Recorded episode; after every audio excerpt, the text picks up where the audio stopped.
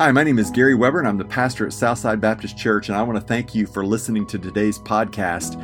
I know many of you listen on a regular basis, or maybe some of you are just joining us for the first time as churches move to online, but we want to give all of you an opportunity to support the ministry here at Southside Baptist Church, whether that's in our physical campus or right here through the virtual campus and the ministry of the podcast and the online services. You can contribute by going to ssbc.org and clicking the Give tab. There, you can make a one time gift or a recurring gift, and anything you can do would be greatly appreciated. Hey, we hope you're doing well. We'd love to hear from you. Enjoy today's message. Well, good morning. Great to see you. And uh, it is that time of year. Holiday Magic got kicked off last night. I think it was near a thousand people that just were in our three venues that we had.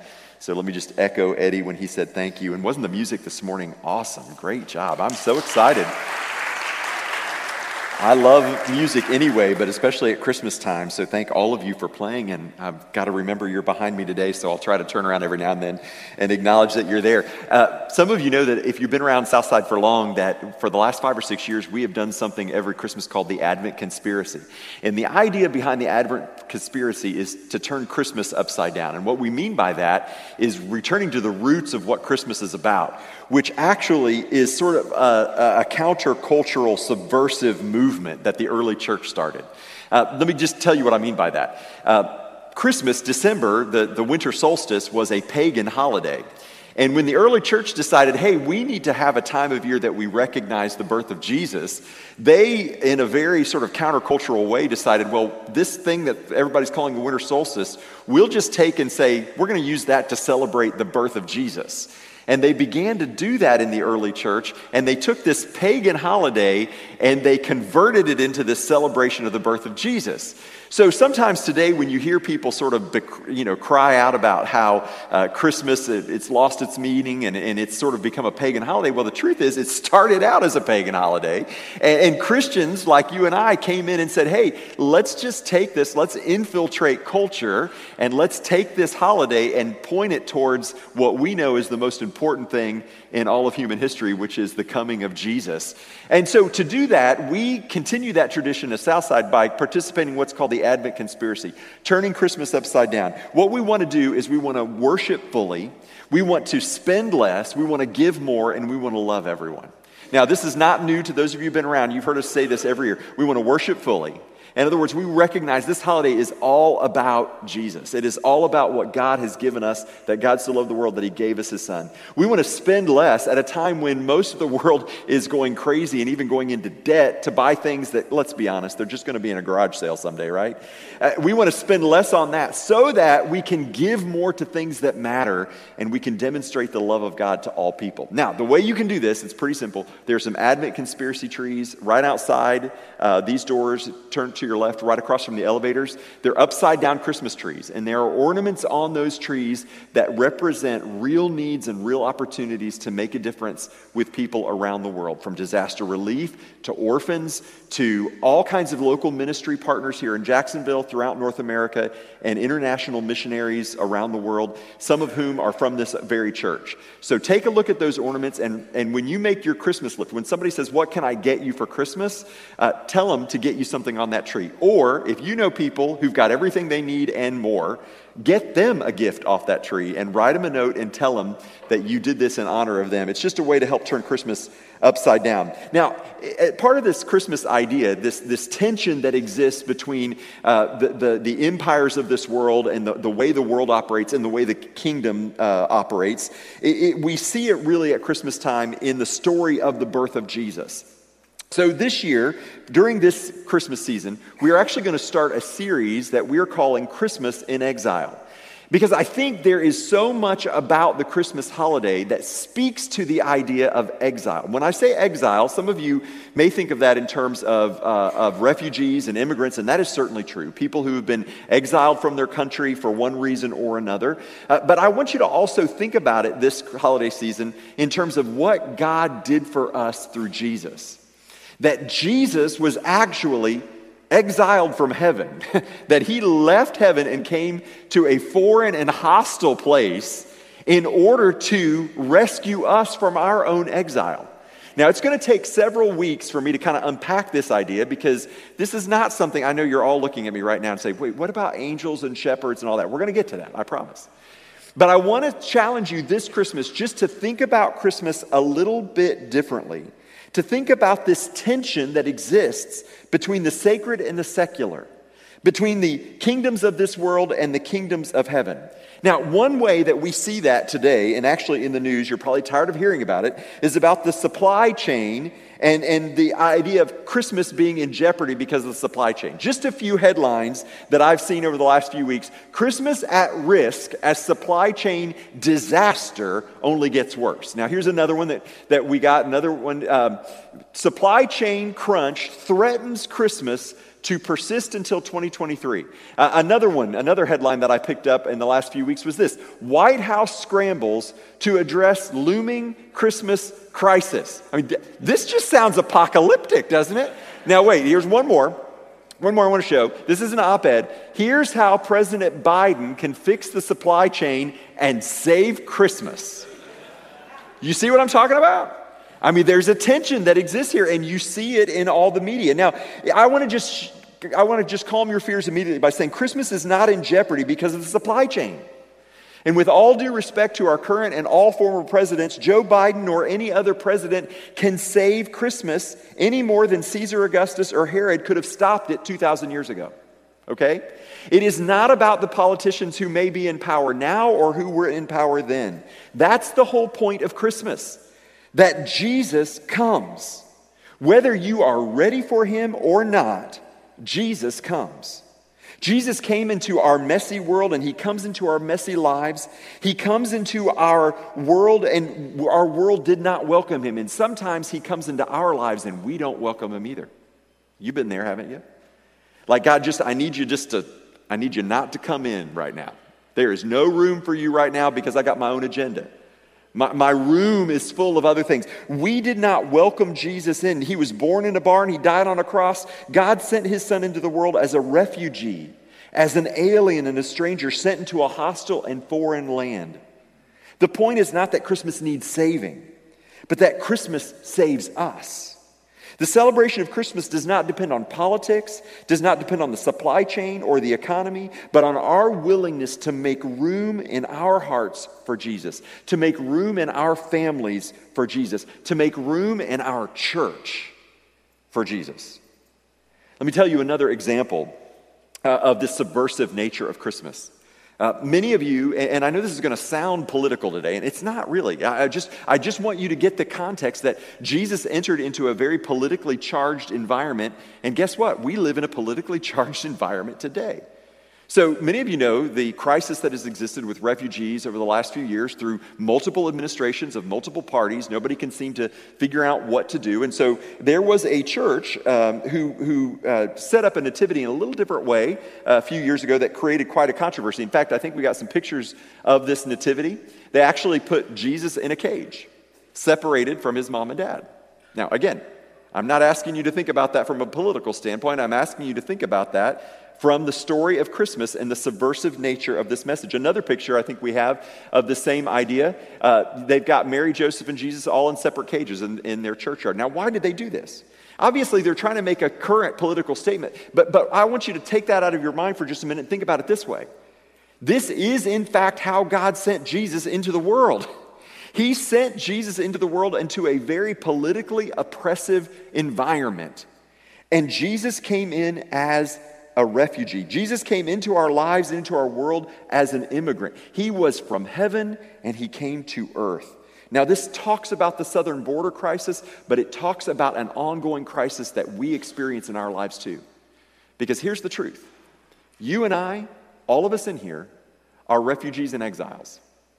We are refugees and exiles from the world the way God intended it to be. Anytime you look at the news or you watch the media or you look in culture and you see injustice, you see unfairness, you see violence, you see upheaval, you see all those things, it's just evidence that this was not how we were intended to live, that we have been exiled because of sin into a hostile place, and that Jesus came to meet us in that place. See, the kingdoms of this world uh, the kingdoms of this world versus the kingdoms of our Lord. This is the Christmas story. And so, for the next few weeks, we're going to go through a series that I'm calling Christmas in Exile. And I've got a couple, a couple things I want to do during this series. First of all, I want to demythologize the Christmas story so we can understand the heart of God. Too many of us, and especially those of us who are Christians, and even if you're not a Christian, this happens to you, too many of us have so gotten so wrapped up in what our culture has told us about Christmas that we have missed the very heart of the message of Christmas itself. Second, I want us to understand that when we were refugees, when we were exiles, when we were strangers, when we were enemies, Jesus entered into our suffering, becoming as an exile to meet us and save us from our own exile. And then, third, I want us to understand this, and this is where it's going to get really challenging for all of us that the way we treat the alien, the stranger, the refugee among us reflects what we really believe about the Christmas story.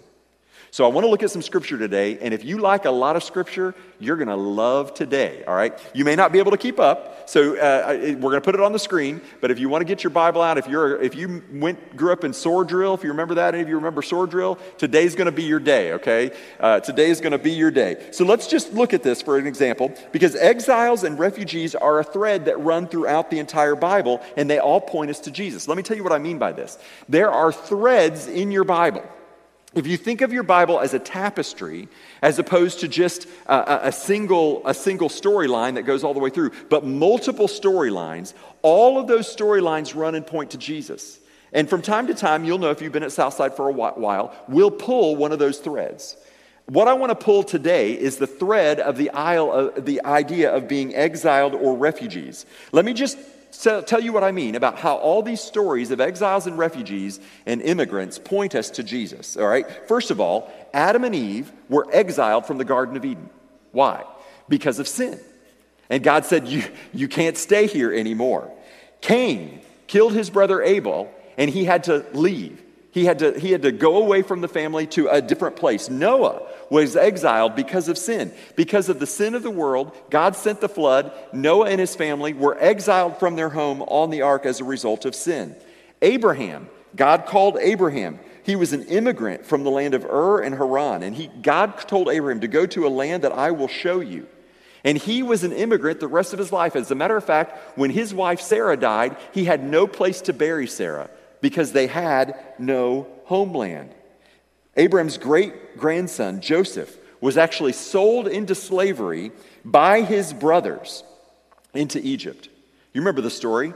He was the favorite of the father Jacob, and the other brothers were jealous, and so they basically saw a slave caravan going by and sold Joseph into slavery. Do you know that today there are more involuntary immigrants than at the height of the African slave trade?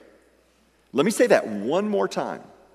There are more involuntary immigrants in the world today than at the height of the African slave trade. Matthew Soerens and Jenny Hwang, in their book Welcoming the Stranger, say this Like Joseph, many of today's victims of human trafficking are betrayed by their family who profit from their relatives' suffering. True story. See, this thread goes on. It, goes from Abraham, it goes from Adam and Eve to Abraham to Joseph, and it goes right to the nation of Israel itself. They lived as slaves and exiles in Egypt for 400 years. After that, they wandered in the desert, homeless, for 40 years. The story of Ruth in your Bible is the story of two women living as foreigners and refugees in foreign and hostile lands. The nation of Israel was carried into Babylon, into captivity. The Isaiah, Jeremiah, Ezekiel, and most of the minor prophets all talk about this story. The book of Esther is the story of a young woman living in a foreign land forced to marry a pagan king. The story of Daniel, Shadrach, Meshach, and Abednego are all stories of refugees and exiles away from their homeland outside of their, their, their own country, living in a foreign and hostile culture. Nehemiah was a servant to a foreign king. He went back to help rebuild Jerusalem. And at the end of the Old Testament, the nation of Israel has been scattered from their homeland. Their, their, their city, Jerusalem, is in ruins, and they are exiled and spread all over the Middle East. The entire Old Testament is story after story after story after story of immigrants refugees, and exiles. And it is all pointing to one thing it's all pointing to one story the story we tell every year at Christmas. Now, there's a Hebrew word I want to introduce to you today. It's the word ger. Okay, the word ger actually means a person not native to the local area. This is the word that's in the Old Testament. It's used 92 times in the Old Testament. And it's used in two specific ways. One, it's used to refer to the Israelites when they were in Egypt. They were foreigners. They were not, they were living away from their homeland. But it's also used to speak about non Israelites who live among the Israelite people. So, not just that the God's people were sometime foreigners, but that foreigners were also part of God's people, that they would come in and be a part of the nation of Israel. In fact, this is an interesting thing. If you had to guess what the first most repeated commandment in the Old Testament is, it wouldn't be a hard trivia question. It's this Hear, O Israel, love the Lord your God with all your heart, soul, mind, and strength. That's the, that's the most repeated commandment in the Old Testament. Do you know what the second most repeated commandment in the Old Testament is? It, it's not, it, it is not, the second most repeated commandment is not to remember the Sabbath and keep it holy. It's not to do any of those things. The second most repeated commandment is to welcome the stranger and the alien among you. Second most repeated commandment in the Old Testament. Let me just go through these quickly for you. Is Exodus 22, 21. You shall not wrong a sojourner or press him, for you were sojourners in the land of Egypt. Exodus 23, 9. You shall not oppress a sojourner. You know the heart of a sojourner, for you were sojourners in the land of Egypt.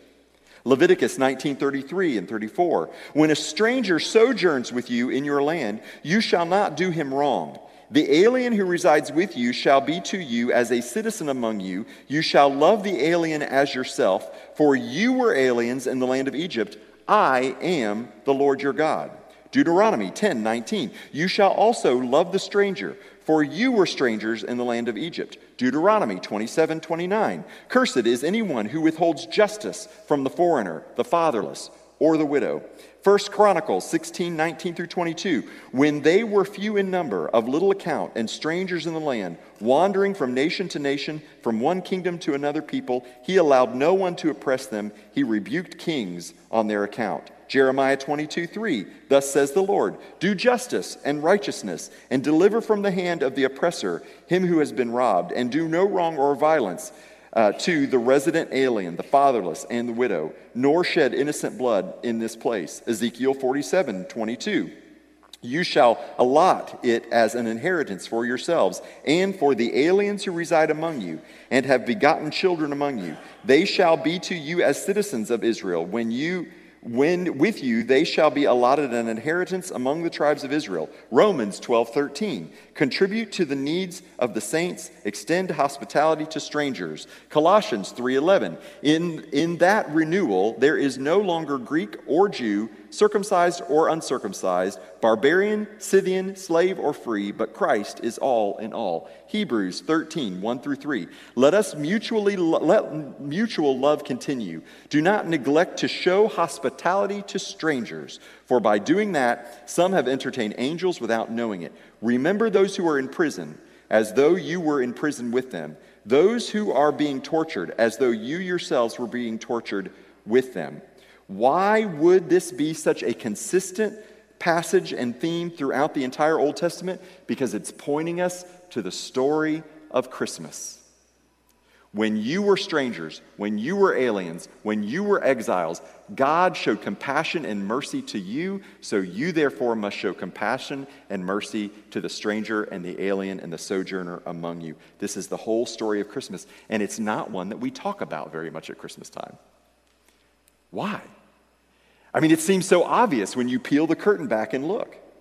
It's all about Jesus. That God Himself would leave His throne in heaven and become a refugee in our broken world. Mary and Joseph, they were commanded by a Roman Empire to leave their home when Mary was great with child. While Jesus was a baby, his family was forced to flee to Egypt to avoid a, a despotic king. But in a greater sense, Jesus was a divine immigrant leaving the glory of heaven and coming to earth. Philippians 2 said that he did not consider equality with God something to be grasped, but rather he made himself a servant, taking on human form, and he served others. That Jesus was the divine, divine exile. So here's what I want you to know, all right? This is the whole idea for today. If you've checked out because it was too much scripture for you, you can tune back in. The only thing you need to remember, all right, here it comes. Ready?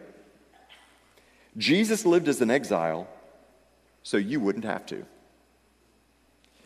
Jesus lived as an exile so you wouldn't have to. See, we do live in exile in this world. We feel it every time we feel injustice, we see injustice. But Jesus came as an exile so that we didn't have to be exiled from heaven. Jesus left his home in heaven so that heaven could be your home. Isn't that beautiful? Yes. Isn't that the greatest Christmas gift we could ever want? See, we've all lived as exiles because of sin. Today, you may be in a season of exile.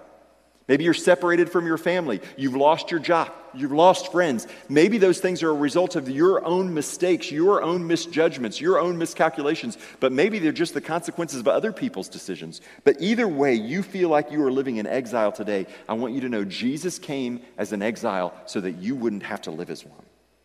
Jesus left heaven and came to earth as a refugee to show us God's love, to save us from our sin, to set up God's kingdom, and to shut down religion so that we could share in God's life.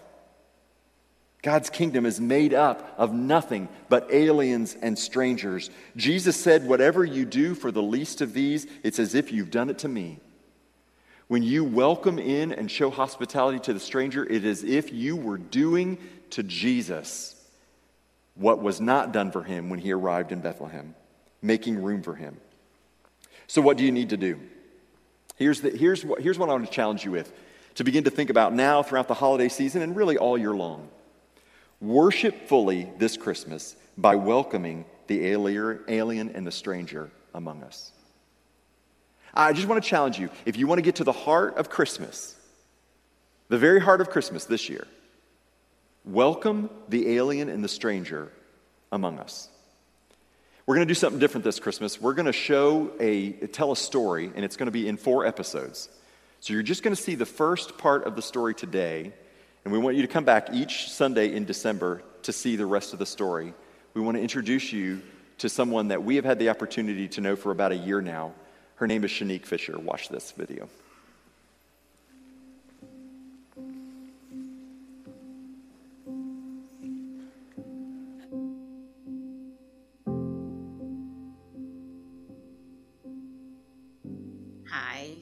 Shanique Fisher, originally from the Bahamas, and this is my story.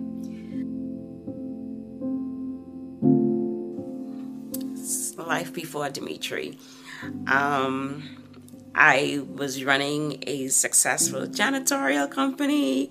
I was all excited about that. And, um, you know, the boys were in school. Um, Deja, she was already out of school, and life life was good. Having another child was definitely not in my foreseeable future, not at all. To be told that you're expecting this little bundle of joy, at first I was denial because I'm like, nah, can't be, nah, uh uh-uh. But then reality hit, you know, when you're going to and you're there doing the sonogram uh, Uh, you know, and you're like, yeah, yeah, yeah. And then you hear that boom, boom, boom, boom, boom, boom. And then you say to yourself, that's life there. So, with the good news, at that time, we were just looking forward to a healthy pregnancy, a healthy baby. When the lady who was doing the ultrasound, when she said, all she said to me was hernia, and I'm thinking, okay, is there something protruding? I was very uneasy because I had two gynecologists arguing over my head. Yes, it's a congenital diaphragmatic hernia. No, it's not. Oh, well, we'll just wait to see. Oh, no, you have to plan. And I'm thinking, they're just actually playing medical Russian roulette. I can't do this to my son. Definitely knowing that the Bahamas was not going to be able to to help him. in the way that he would have needed to be helped. So, the congenital diaphragmatic hernia in Dimitri's case, the left side of his diaphragm, which is the muscle that separates the upper from the lower, So all of the organs that should have been in the lower part of his body actually came up through the diaphragm because the diaphragm did not seal properly on the left side. So he had everything up in his left chest area. And because of that, he did not develop a left lung because we had heart, stomach, bowels, intestines, liver. You had everything just up in the chest area. I was wondering, how am I going to do this? I would definitely need someplace to stay. I don't know anybody. What am I going to do? I have some family on my father's side. She was up here in Jacksonville. And so we said, okay, we would um, see if I could stay by her, you know. And she was she was good in helping me get with doctor's appointments, etc., etc. So when I first came, I went to Shands for a prenatal scan, checkup, etc. And it was confirmed congenital diaphragmatic hernia. I, I had entered in June of 2016, which didn't really give me a, lot of time because Dimitri was born September 1st, 2016. So at that point, when I went into labor, I went right back there to Shands. Now I knew what labor pains were about, but these were just different. These were just hitting differently. And so um, when I went to the hospital and I'm like, okay, this is what I'm presenting with, this is what I was told. And they looked, and everybody in the room, they just kind of went silent. They, they just went silent. And I'm wondering, okay, I'm here. Can you can you let me know what's going on? Can you just please? The fear that I began to feel was okay, is it something more than just a congenital diaphragmatic hernia? Or how bad is this diaphragmatic hernia? Is this going to be a life threatening situation for him? Is this going to be something fixable? Is this going to be something treatable? Is this a long term? Is this how is this going to impact his his day to day living? And then I can remember the lady she came to me and she's she said to me, "We are going to do an emergency C section. We're going to take him from you now. We have to get him now."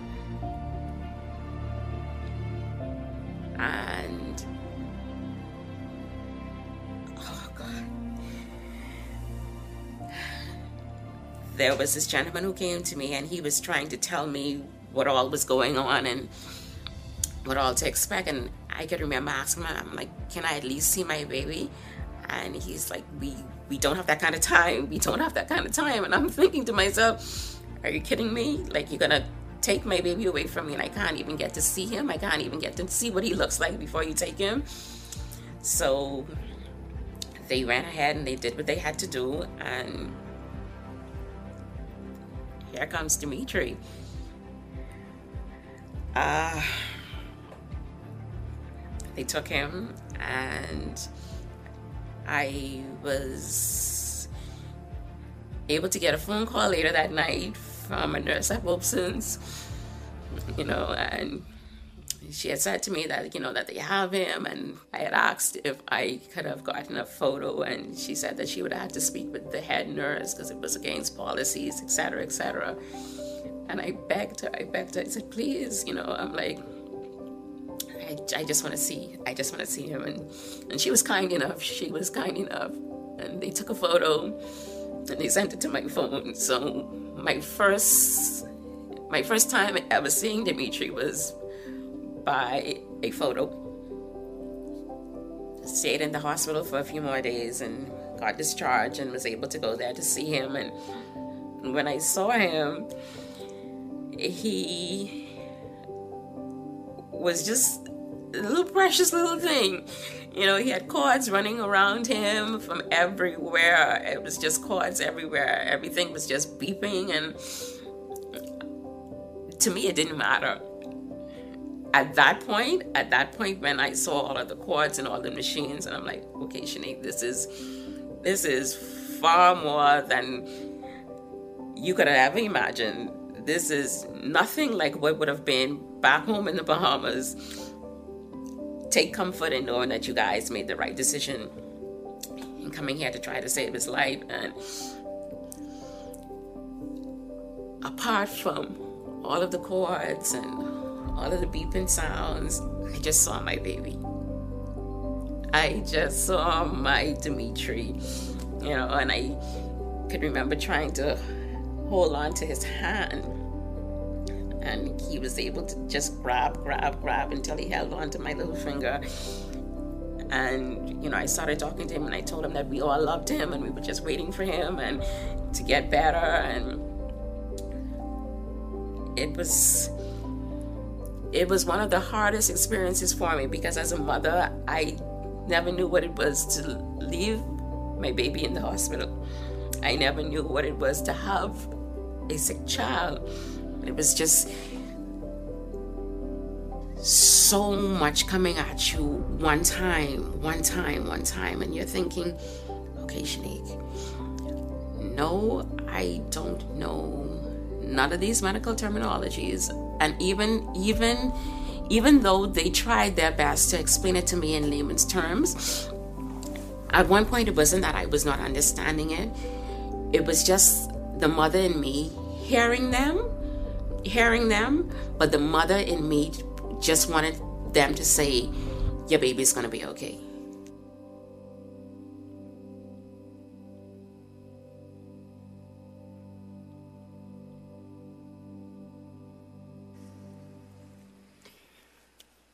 So, uh, many of you know over the last few months, we've been collecting for a Making Change jar. We've been asking everyone just to save all their spare change and to put it in this jar every week, and we've been collecting that.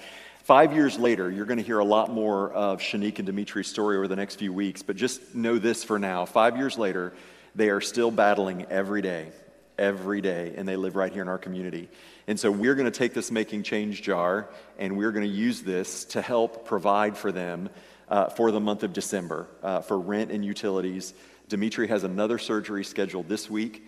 And uh, so anything you've got in your, in your pockets as you leave, loose cash, drop it in there. We'll continue to collect it through the December and come back every week to hear more about their story. This baby born in a foreign place who continues to struggle, and you hear the heart of that mother, which I have to think is the same heart that Mary had for Jesus as she gave birth to him in this foreign place that she was not aware of or accustomed to. What can you do? You can help us by making change for the, for the Fisher family.